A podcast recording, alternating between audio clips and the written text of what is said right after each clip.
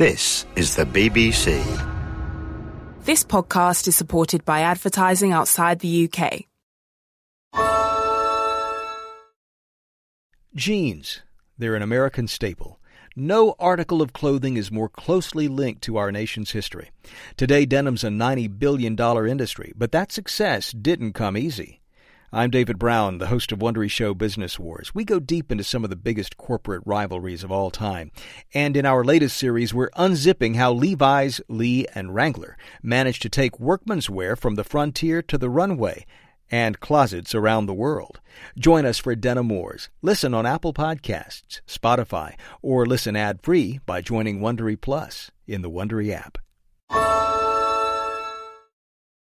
This is a BBC Radio 4 archive edition of Alistair Cooke's Letter from America. Good morning.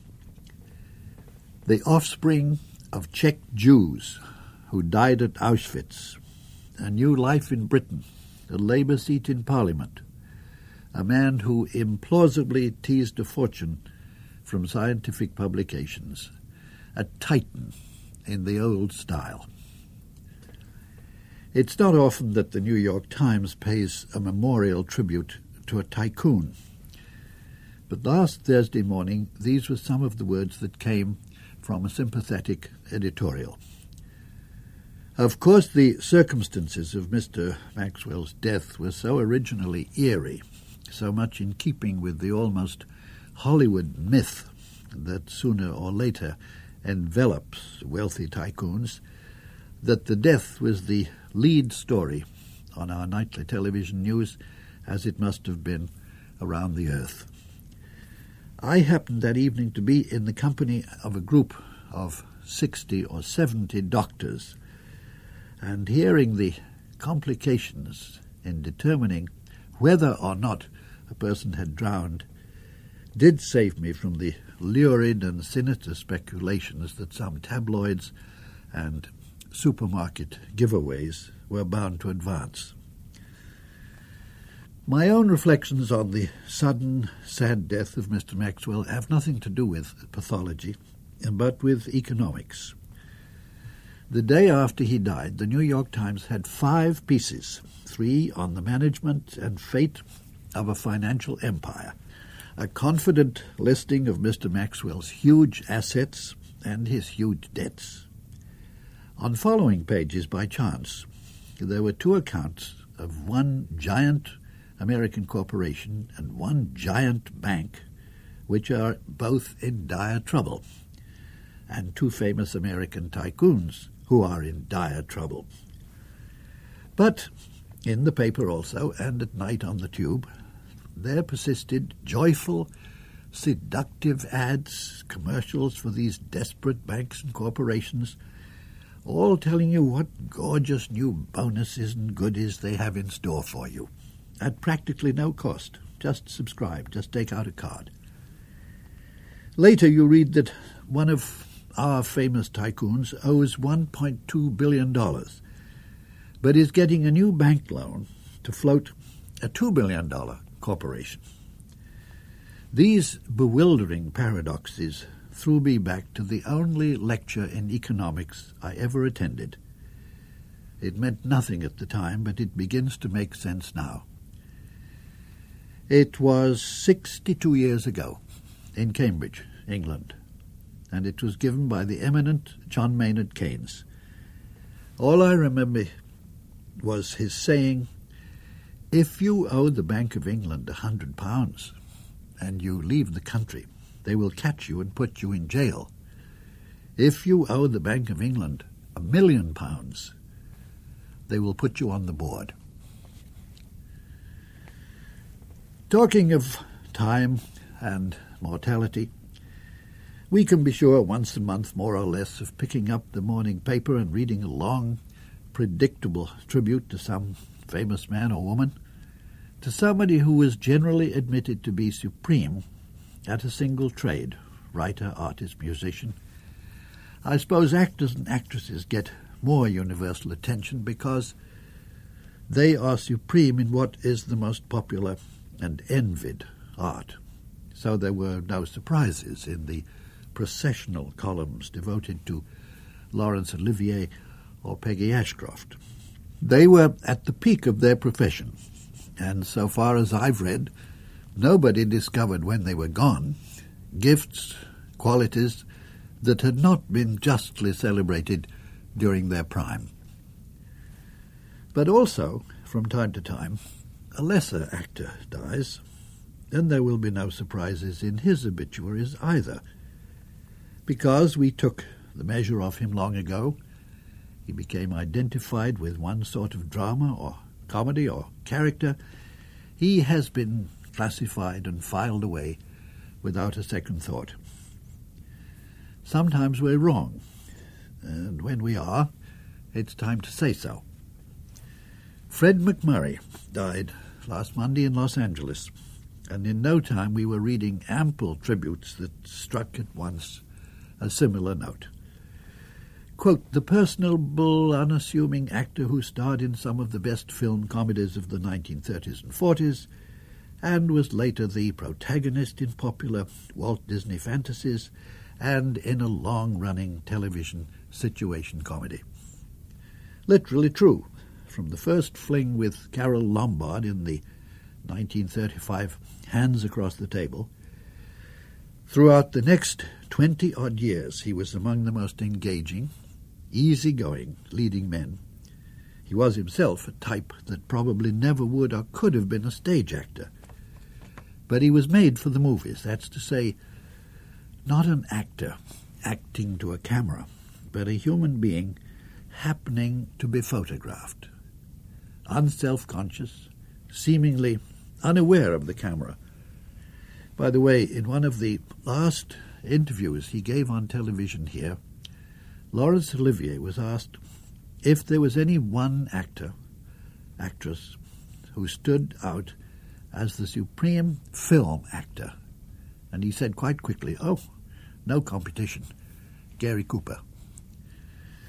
I think that same unawareness, a gift to behave rather than act, belonged to Fred MacMurray too. But to say that is only to analyze what everybody noticed and praised in him.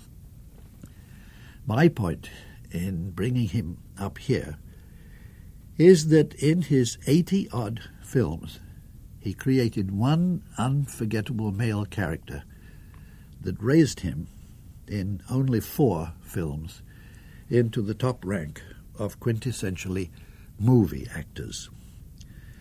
That we look back on him now and forget or overlook this is probably nobody's fault but his own, because it's true that most of his career was given over to light comedy, farce, playful fantasy, routine westerns. He was, in life, a very easygoing type. I take my movie parts as they come. I'm lazy in spurts. I am, I admit, no great screen lover. Sometimes scenes include people who just say hi to indicate they're in love. I play those scenes very well. Such a type is not likely to press agents and producers to pick for him variations on a human type, I think he played with genius, better than anybody in the movies. To take the type I have in mind to its extreme. Am I saying that MacMurray could have played Raskolnikov in Dostoevsky's Crime and Punishment? He would have been very fine. But the type I'm thinking about, the four matchless performances of his career, were of I was going to say a recognizable American type. That's wrong. Say rather, a marvelously American representation of a fascinating, if regrettable, human male. An agreeable, suspiciously affable, offhand fraud. A reliable insurance salesman caught up with a sleazy blonde and suddenly way out of his depth, in murder no less. A businessman, philanderer, available at weekends to be in a slightly shamefaced way a pimp of sorts. That was the apartment. A nice cop turned crooked with the help of a woman. Pushover. And in the Caine Mutiny, the unforgettable Navy lieutenant, the backer up of his mutinous buddy, who jibs when his own career is at risk. It's interesting, I think, that of these, one should have been written by Dmytryk, the son of recent Ukrainian immigrants, and the best two, The Apartment and The Incomparable Double Indemnity, were both written and directed by Billy Wilder, a Viennese refugee from Hitler whose mother and family died in concentration camps. Perhaps it takes a European early acquainted with grief to see the dark side of the country club comic. Anyway, I'm sure in the next months or so you'll have an opportunity to see one or other of these. Most of all, I hope the rather heartbreaking performance of the insurance salesman in Double Indemnity, a plainly decent, dependable young man tripped by one false step, a character tended and nursed throughout the movie with great art by Edward G. Robinson. During the week, I brought up this side, this gift for playing heels, with one or two American friends who remember the MacMurray movies reasonably well. I don't think they knew what I was talking about. And I recall now the only two critics who immediately recognized a supreme film actor in MacMurray were both Englishmen. The day the film came out in London, in 1944, James Agate wrote in his diary, This is a most magnificent murder story, with the moral that a man and woman who put their heads together to murder her husband begin to loathe each other before the body is cold. MacMurray is surprisingly magical and touching, Barbara Stanwyck completely convincing as the common, bloody-minded hussy. The morning that the MacMurray obituary appeared, at deserved length in the New York Times, I took out the usual film dictionaries, companions, encyclopedias, and what I read was what I'd expected the gifted, offhand, amiable, light comedian. What MacMurray himself called Smiley MacMurray, my decent Rotarian type. These humdrum four scene pieces recall to me the one critic who spotted first this precious character and put his finger with eloquent skill on the way it was played. The critic is David Thomson from his biographical dictionary. At his best, he says, what MacMurray is playing is a romantic lead built on quicksands, a hero compelled to betray. And the ingredients of the MacMurray man are paradoxical but consistent. Brittle cheerfulness, an anxious smile that subsides into slyness, the semblance of a masculine carriage, that turns out insubstantial and shifty. A rare character who let the tawdry con man grin through the all American wholesomeness with a rare conjurer's swiftness. It's a pleasure to pay what I believe is the right kind of tribute to an artist who has had many tributes, but most of them for the wrong things. In life, MacMurray was much like his comedy self, without the phoniness.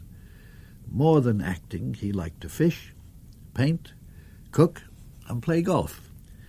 For 37 years, he was happily married to a former nun. That was Letter from America with Alistair Cooke. You can find more Letters from America and thousands of other programs for curious minds on the Radio 4 website. When you need your bank, Capital One is right in the palm of your hand, so you can check your balance, deposit checks, pay bills, and transfer money from your phone with a top rated app. This is banking reimagined. Get started online anytime. What's in your wallet? Capital One NA member FDIC.